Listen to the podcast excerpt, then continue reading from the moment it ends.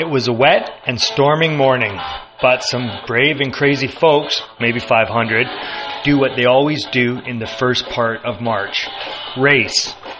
For last week's Fitspeek feature interview guest, Craig Premack, it was number 16.